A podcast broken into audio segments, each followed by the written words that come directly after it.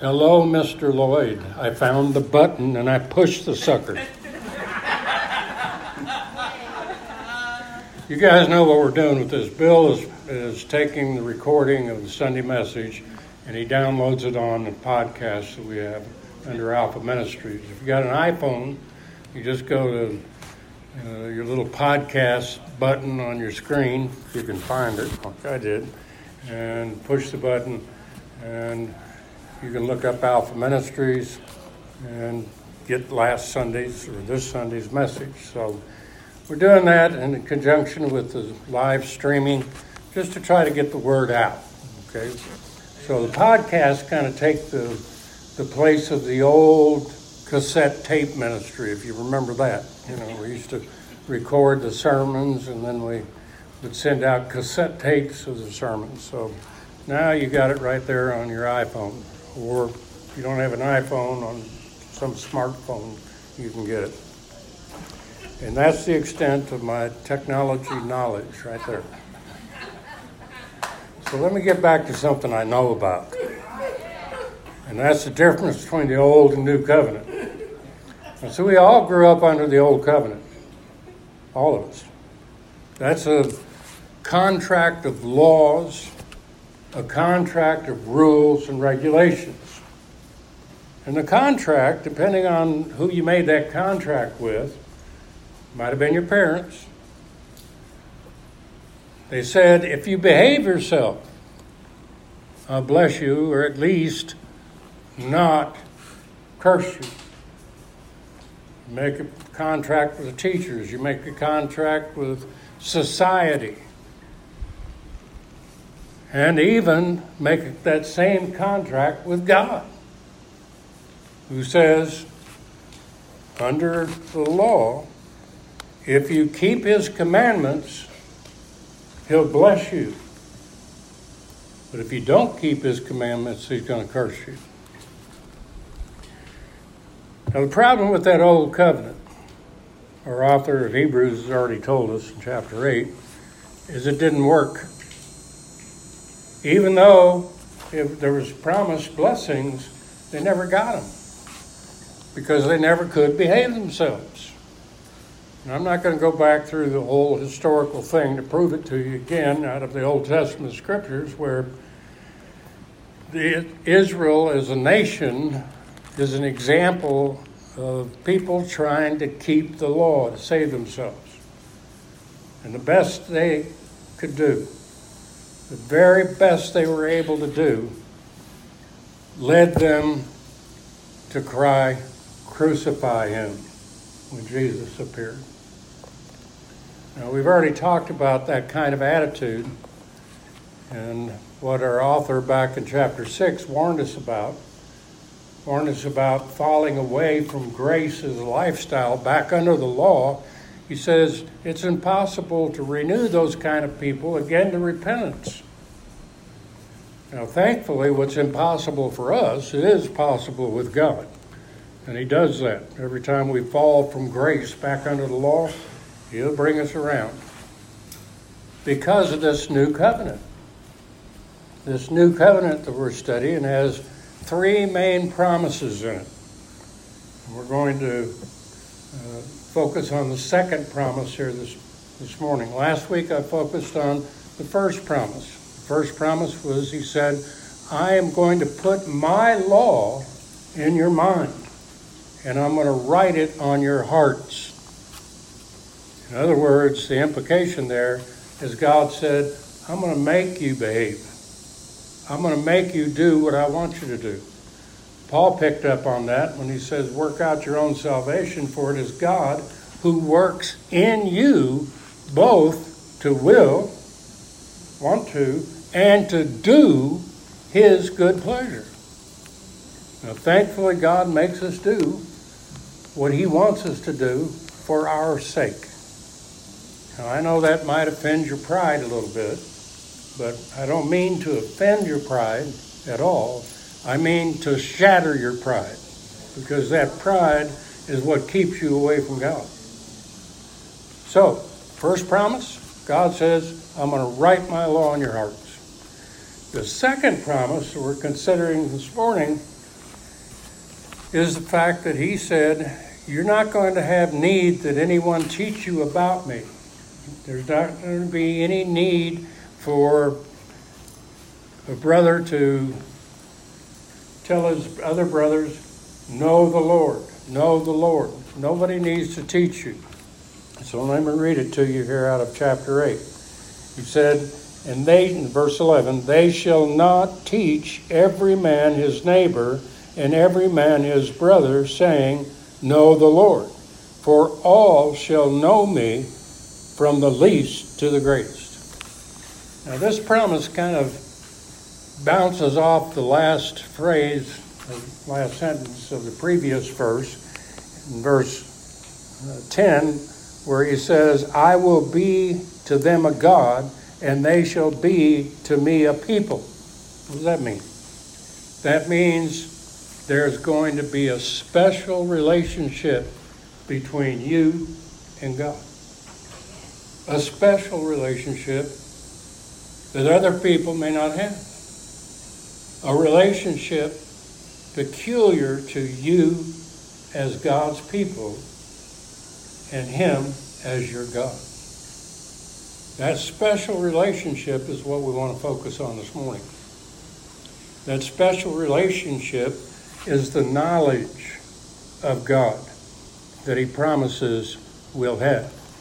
So, based on that, he goes on to say in the first part of uh, verse 11, and they shall not teach every man his neighbor and every man his brother, saying, Know the Lord.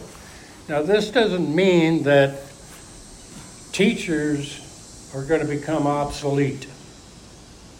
That's not what he's talking about. He's talking about something far deeper than what teachers are able to do. You see, I stand up here every Sunday and I teach you from the Word of God. I teach whoever will listen, primarily myself. Okay? I'm telling Cleve and Tony a minute ago, you know, I, when I preach, I preach to myself. Now, if you guys get anything out of it, that's God, okay, between you and Him. A teacher can tell you the truth. A teacher can demonstrate that truth from the scriptures, but he can't make you believe it. He can't click that light bulb on in your mind in which you receive it. Only God can do that.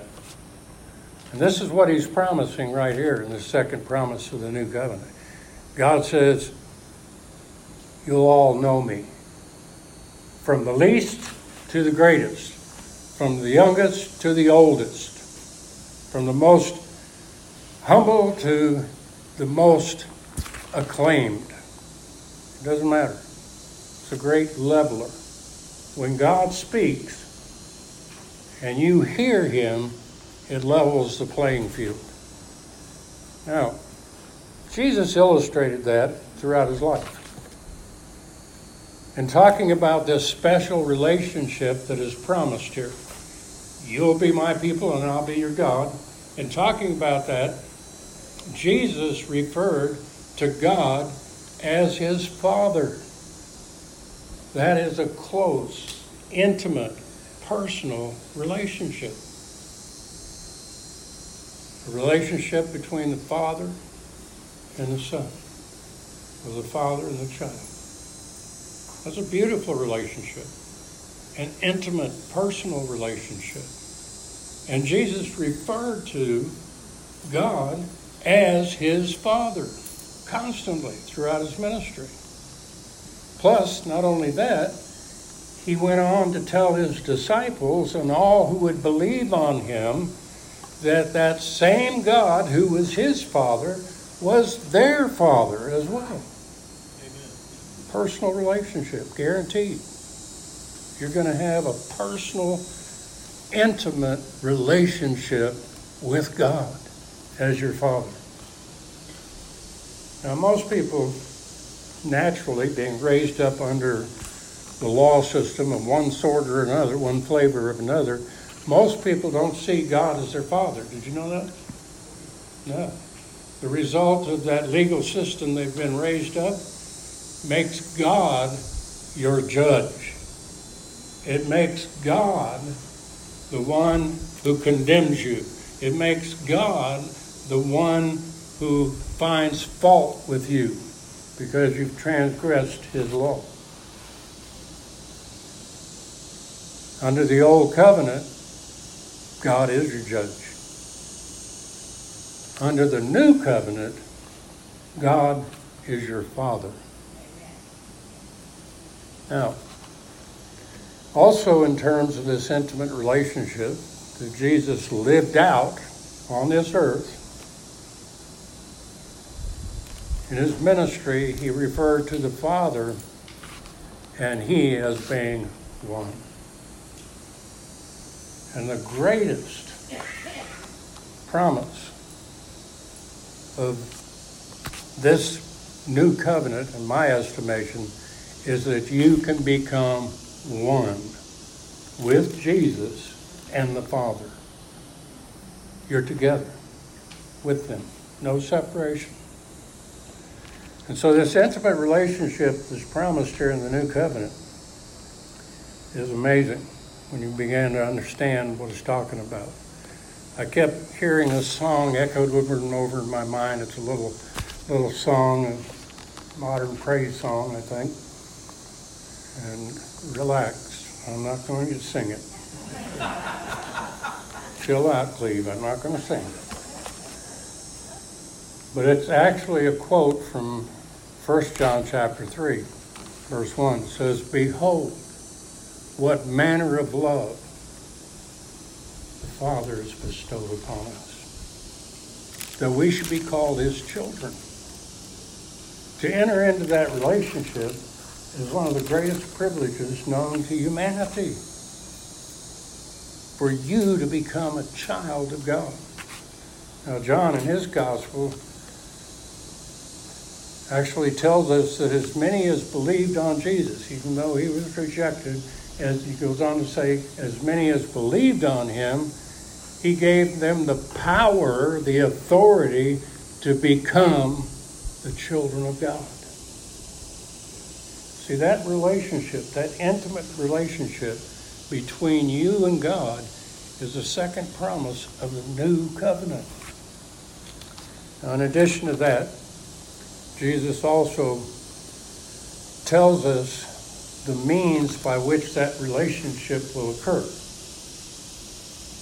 And that is the Spirit of God living in that brand new person He has made you to be will speak to you personally and convince you that you are the child of God.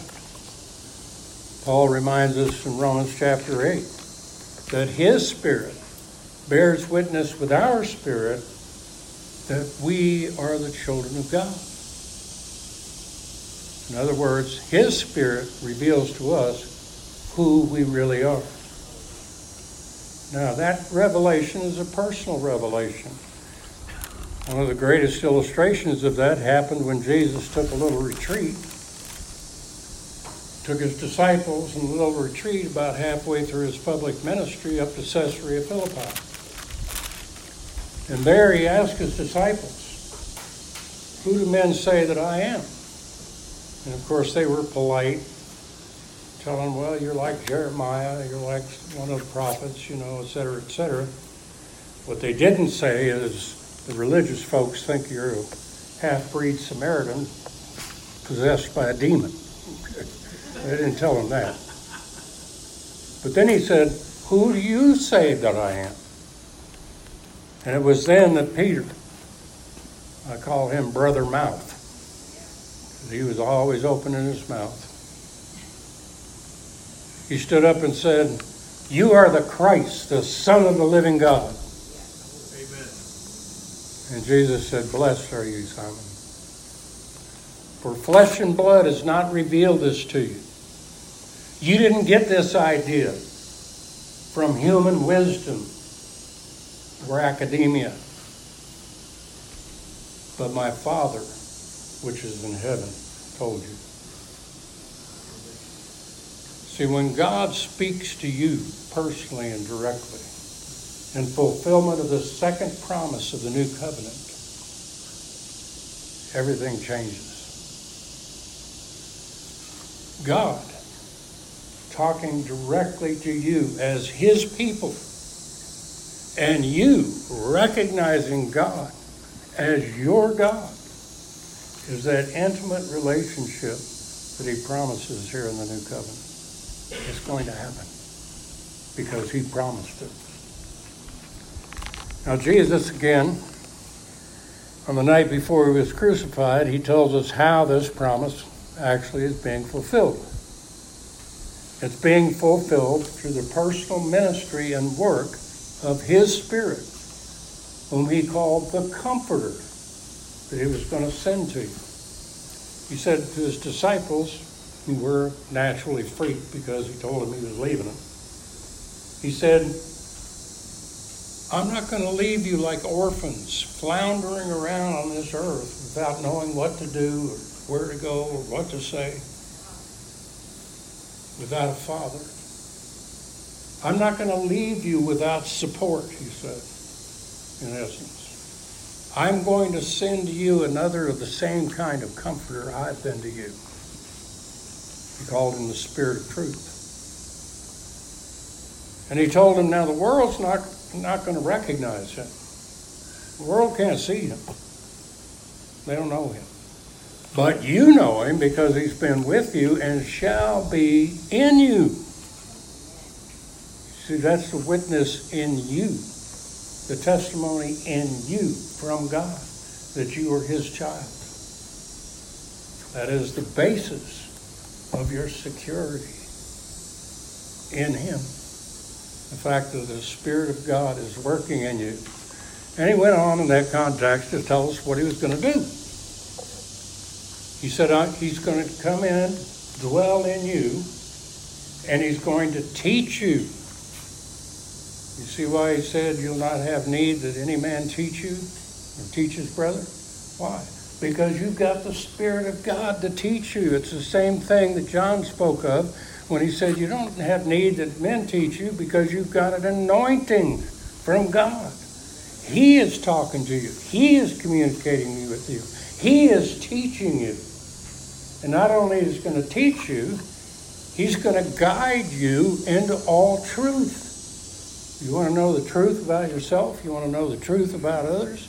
You want to know the truth about God? That's the function of the Spirit living in you, to guide you into all truth. Not only that, this is one of my favorites, especially it's, it's getting to be more my favorite now. He's going to remind you. How many people need to be reminded? Hmm? Yep. I went into the room the other day. I stood there for a moment and said, What did I come in here for? I needed to be reminded, right? But it's not just reminding you of little daily activities, he's reminding you of everything that Jesus has said and done for you, everything he's taught you. The most important thing he's going to remind you of is the fact that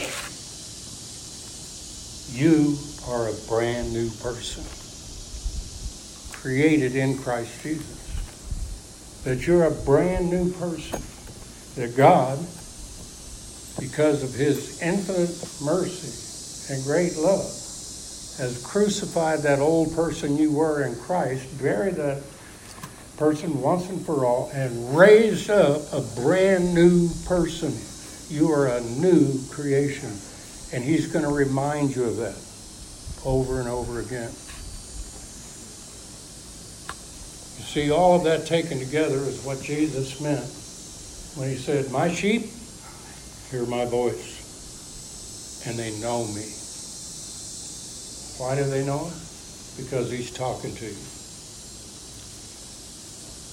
And that brings us to another process that Paul talks about in that same context an assurance that he gives all of us. He says, if you're a child of God, if you belong to God, if you're his people and he's your God, then the Spirit of God is continually leading you. continually. Day in and day out, the Spirit of God is leading you. But here's the problem. If we're honest with ourselves, we don't hear Him, do we? We don't often see that. And there's a bunch of reasons for that, by the way. The first and greatest reason is that we don't hear the Spirit telling us where to go, what to do, what to say, etc. The first and greatest reason is if we don't believe that He's doing anything. We don't believe He's talking. You see, I'm a little hard of hearing. I'm deaf in my left ear and can't hear out of my right. I'm a little hard of hearing, and if I don't think you're trying to talk to me, I won't hear you. If you don't think God is trying to talk to you, to teach you, guide you into all truth, remind you, you're not going to hear Him. So the first thing we have to do, like everything else in the new covenant, we have to believe what he says is true. He says, if you're a child of God, the Spirit is constantly leading you. But then he contradicts or counteracts, rather, the second great reason we don't hear the Spirit, and that is because we're afraid of what he's going to tell us. See, when you've got this mindset of the law, you're afraid that what God wants to talk to you about will only condemn you. You're afraid that He's going to tell you to quit doing something you really like to do. Or He's going to tell you to start doing something you don't want to do. Right? So we don't listen to Him. No. If I don't listen to Him, then I can plead ignorance, right? I didn't know you want me to do that. Where does that come from? It comes from an innate fear of God. So he goes on to encourage us in this. He said, For you have not been given the spirit of, of fear again to bondage. See, God's not going to talk to you in terms of a threat. I remember teaching a class one time guys were in recovery, advanced students. And I had them go out and journal, write down. So you guys go outside and take 10, 15 minutes hear God talk to you and write it down, bring it back. And one old boy, when he shared it, he said, well, this is what God told me. He said, this is my last chance. He said, he brought me here to save me, and this is my last chance. If I screw this up, I won't ever get better. I said, God told you that, huh? Yeah, yeah, God told me that. I said, no, he didn't. That ain't God. He ain't to talk to you like that. He won't threaten you. You have not been given the spirit of bondage again to fear but the spirit of adoption, whereby we cry, Abba, Father. Now, what's the difference? The spirit of fear into bondage is law. The spirit of adoption, whereby we cry, Abba, Father, is grace. Some of you have heard me say this experience that I had when I first adopted my daughter Angela. We got her home, got her into the house. And I began to realize at that point what the spirit of adoption really was. Holding that little 12 pound, bald headed Oriental girl in my arm. She had her days and nights mixed up. I distinctly remember what I wanted to do with her. I wanted to communicate to her how much I loved her. I wanted to communicate to her everything I planned to do for her. I wanted to communicate to her the comfort that I could offer her. I didn't want anything out of her. I didn't want her to get out and go wash my truck, do housework, or clean up and do the dishes. No. That's not what I wanted to communicate to her. What I wanted to communicate to her was how much I loved her. That's the spirit of adoption. God wants to communicate to you how much He loves you as His adopted child in His family. So you've not received the spirit of fear again to bondage. When God talks to you, you're not going to be threatened. You're not going to either turn over a new leaf or get cursed, turn or burn. That doesn't come from God. That comes from the enemy, not God. You have received the spirit of adoption, whereby we cry, Abba, Aramaic word for daddy an intimate, loving relationship. Daddy, Father, we recognize how much He loves us. Now, John said, First John, that we have to receive that love before we can actually love one another. Do you know that? In 1 John, I'm not going to take the time to go through all of it with you. I just want to close with this. In 1 John, chapter 4, he said, Beloved, let us love one another. For love is God.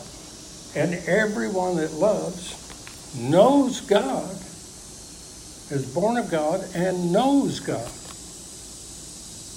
Now, the knowledge that he's talking about, that he's promised to us here, knowledge of God, is what's required for us to be able to love one another. You knowing God, who is love, is what's needed. John said everyone that loves is A, born of God, and B, knows God. And I'm glad he said that. You know why? Because I know a lot of people that are born of God that don't love. And some, in fact, some of the meanest people I've ever known are religious people who are born of God. Did you know that? Yeah, they're mean. Reminds me of the bumper sticker I saw one time. Throw me to the lions, don't throw me to the Christians.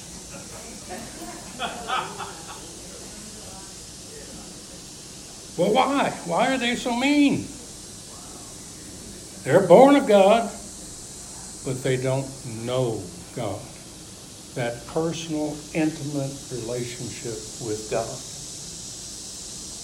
that we've been talking about, that is promised.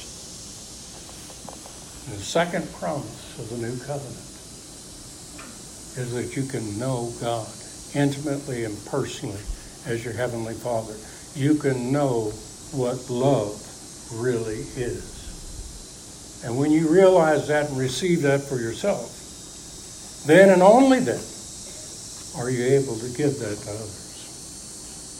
To know God is to be able to love others.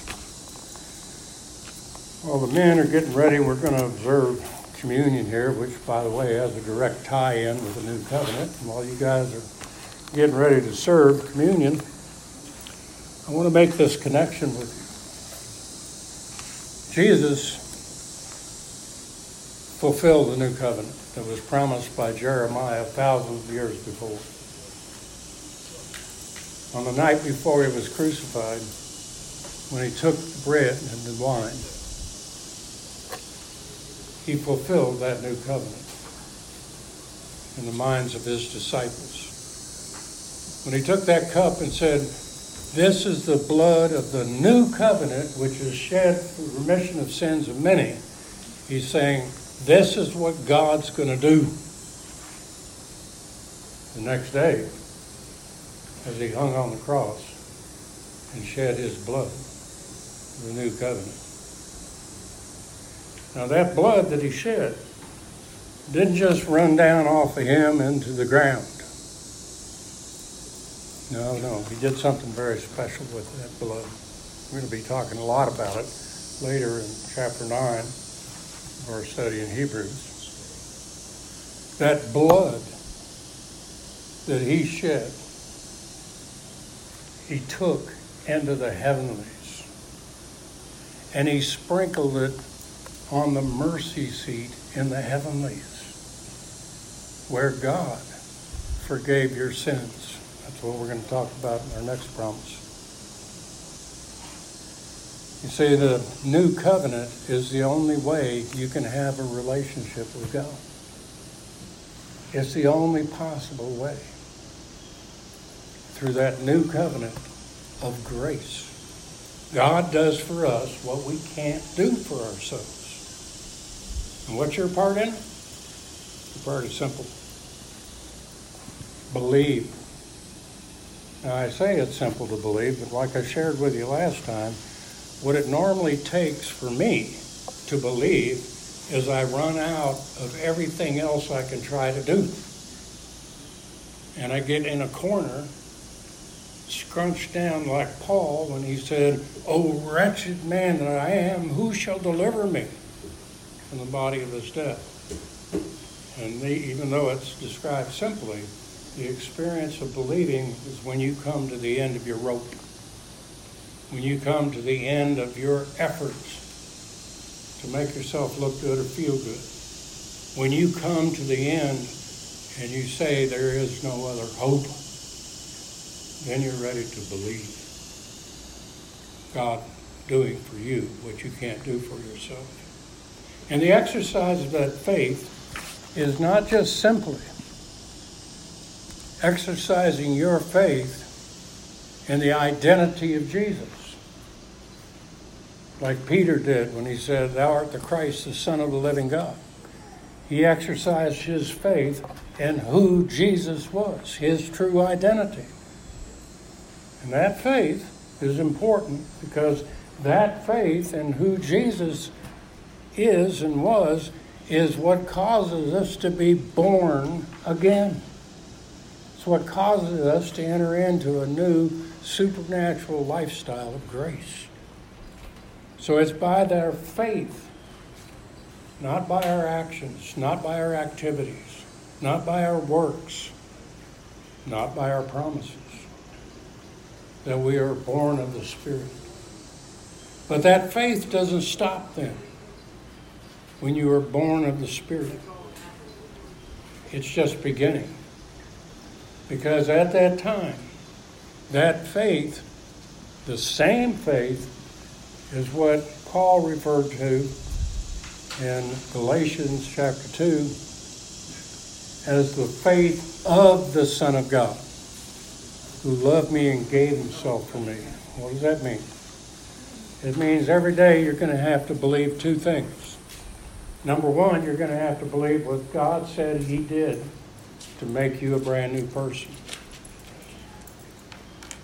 And number two, you're going to have to believe what God is telling you to do through His Spirit, moment by moment, day by day, leading you and guiding you into all truth. You're going to have to trust His leadership in your life.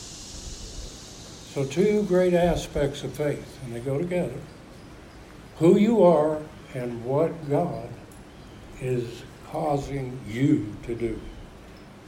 He's continually working in you both to will and to do his good pleasure. So that night when Jesus introduced it, he took the cup and he blessed it. He said, This is the blood of the new covenant which is shed for the remission of sins of many. He says, I'm illustrating to you now something. And he took the bread He'd broken it. He said, This is my body, which is being broken for you. You see, this blood was shed once and for all, sprinkled on the mercy seat in heaven, and it's what accomplishes the forgiveness of our sins. This bread was being broken into little little pieces. What does that mean? His body, that spiritual body, broken into little pieces, is what gives us the authority to say, right now, This group of people right here, right now, is the body of Christ. This group of people coming together right now is what God is doing to be Christ on this earth. Together, these two elements, he said, are a memory, a remembrance.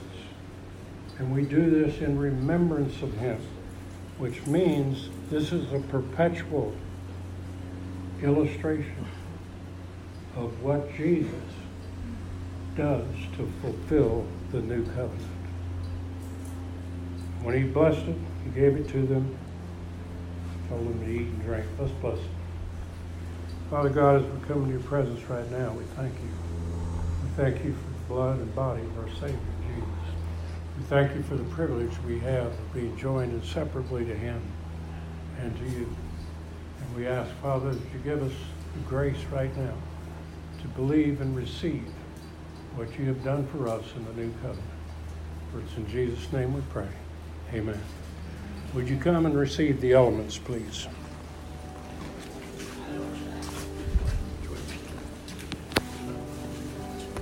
Thank you again for listening. If you want more access to Alpha Ministries teaching, you can like us on Facebook, subscribe to our YouTube channel, and visit our website. All times and dates for services and other events are on our website listed in the show notes.